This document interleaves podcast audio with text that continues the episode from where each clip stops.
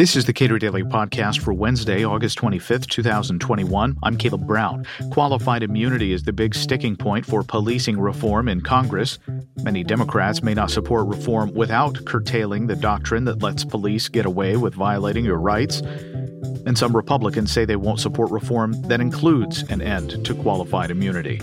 Cato's Jay Schweikert and Clark Neily provide some of the context. At what point did Republicans decide that policing reform was going to be essentially anywhere on their radar?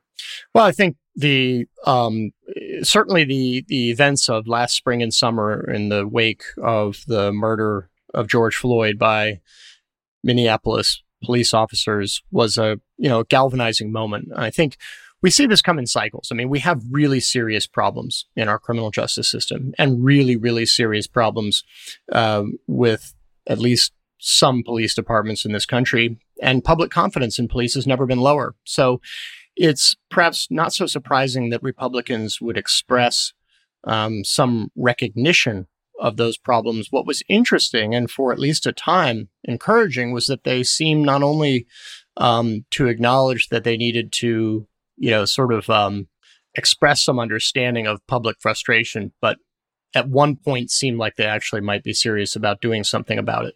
Jay, Republicans have decided that qualified immunity reform, uh, a fix to it or ending it, is going to be nowhere in uh, policing reform as far as they're concerned. What does that mean? And uh, what was on the table?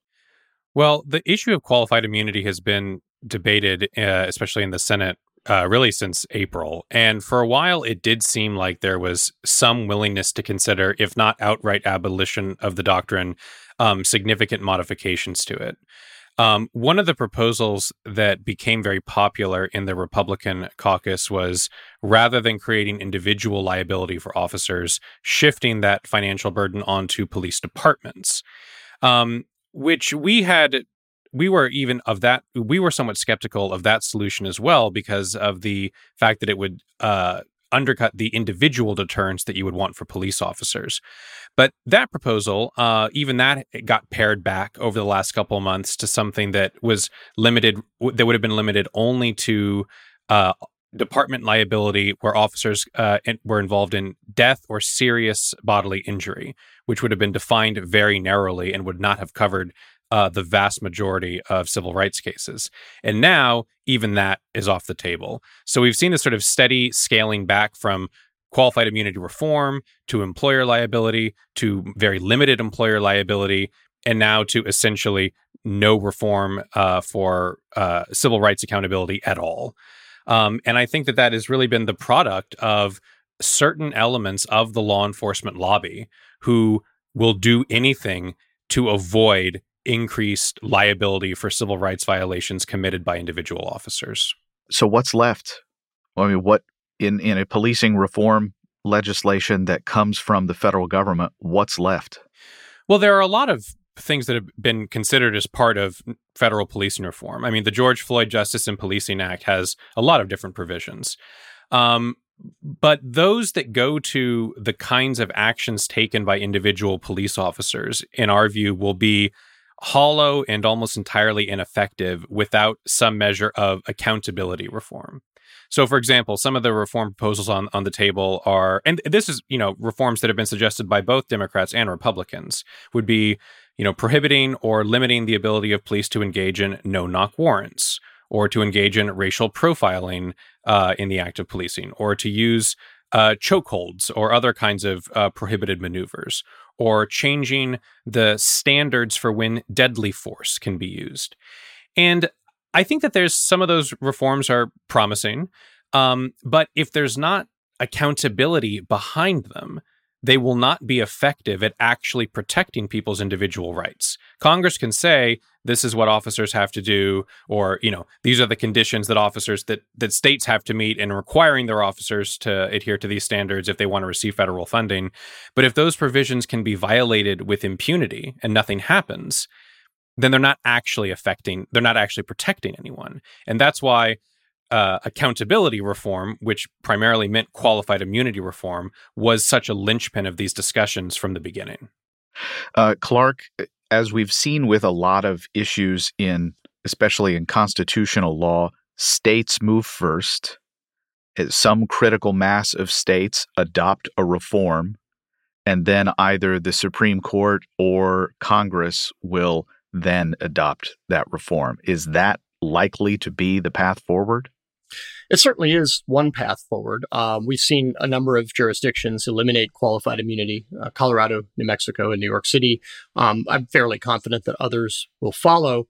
I think it's unfortunate, though, that uh, Congress and the Supreme Court, who are primarily responsible for creating the travesty of qualified immunity, um, and in the case of Congress, allowing it to remain after the Supreme Court invented it out of whole cloth about 40 years ago, uh, they bear primary responsibility. The the nation's primary civil rights law is 42 USC section 1983, and it was designed by Congress 150 years ago to ensure that people didn't have to rely on their state governments when their civil rights were violated, that you could go into federal court and and receive protection um, and and compensation for rights violations. So yes, I think the states are likely to now take a leadership role here. And I think that's a very sad commentary on the Supreme Court and on Congress that neither one has the institutional willpower uh, to correct a situation that is properly the responsibility of the federal government. And that is to ensure that every person in this country has the ability to protect their rights in a federal form and they don't have to depend on their state governments for that. That was exactly what the problem uh, that Congress was trying to fix back in 1871. Uh, and to throw it back to the states at this point, I think is a, um, a really unfortunate kind of regression. Uh, but given the lack uh, of of institutional will, and given the um, willingness of Congress and the Supreme Court to do their respective duties, uh, unfortunately, I think it is going to be incumbent upon the states uh, to ensure that people's civil rights are properly protected. Uh, Greg Lukianoff and Adam Goldstein wrote uh, an op ed in USA Today recently uh, talking about campus administrators and the degree to which uh, they might receive qualified immunity after having abridged the First Amendment rights, uh, at least at public universities. Uh, so my, I wonder if if you want Republicans to get on board here, tell them that this is to in, to protect this whole eliminating qualified immunity, not just for policing but for all public officials. Uh, maybe maybe that's the happy middle ground that uh, when uh, college administrators, uh, among among other uh, people who are not police officers violate people's rights, that they will not receive the protections of qualified immunity? Is it possible that uh, broadening the elimination of those protections is actually a path forward? I think that's definitely possible. And I think, you know, what it just what it reminds people of is that the the reason that qualified immunity be, has become a national flashpoint in the last uh, you know a couple years has been because of its relationship to police misconduct but the doctrine applies uh, to all public officials and it is just as unlawful and just as unjust in all of its applications not just when applied to police officers and you're absolutely right that uh, there are significant constitutional violations, often of the First Amendment, but also of the Due Process Clause that go on at public universities. Um, and that is an area where I think you can bring in more uh, right of center support for uh, reforming the doctrine. Um, and at the state level, you know, we're already starting to see that. I mean, uh, Colorado's qualified immunity reform was part of comprehensive policing reform, so it was specific to police officers. But in New Mexico, it was an across the board civil rights act that applies to all public officials in the state. Um, so I do think that that's that's certainly what we are you know suggesting to uh, state policymakers going forward is that you know look you have the opportunity to write from a blank slate here and to ensure that you know just to, really to give to give teeth to the basic idea which i think is common sense to most people which is that if an agent of the government violates your constitutional rights you should have a remedy. Um, you know when you put it that way i don't think it's especially controversial and i think people most people are actually surprised at how how difficult it is to vindicate that principle today uh, and if that has the you know happy effect of reaching a wider array of public officials that therefore reaches a wider uh, more diverse political array of policymakers you know, all the better. Uh, Jay, before we started recording, you mentioned that a lot of Republicans would not go for uh, this reform if limiting or eliminating qualified immunity was included in the reform. Uh, and you also said a lot of Democrats won't go for it if it's not. So uh, it seems at least possible that whatever happens will be watered down, will be uh, limited if it occurs at all. I think that's right. I mean, I think at this point, the most substantial policing reforms have been taken off the table. Uh, it's possible that the Senate will cobble together something um, much more limited. Um, if they do, I think it's very uh, unclear whether that will have any legs in the House, um, where uh, you know the Democrats hold a very narrow majority and they need the progressive bloc of Democrats to get anything passed for the most part.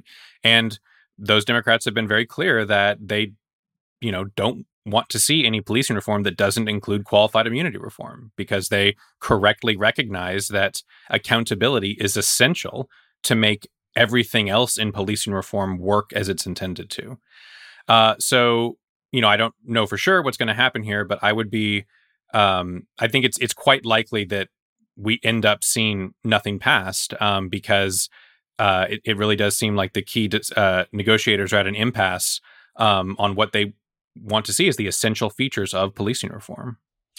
Yeah, I mean, I think it's no surprise uh, that this has become such an incoherent train wreck uh, for Republicans in particular, because think about this. Republicans tend to tout themselves as the party of personal responsibility, the party of limited government, the party of constitutional originalists. And qualified immunity is completely antithetical to all of those values. It was literally designed to let police who violate people's rights off the hook. That is not personal responsibility. It is literally designed to ensure that heavily armed agents of the state uh, who have the power to arrest and even take lives Uh, don't have to exercise that power very carefully. That is antithetical to the value of limited government. And of course, when a citizen has a dispute with the government, that has to be decided by somebody. And guess what? The institution that is charged with helping resolve that dispute is a jury.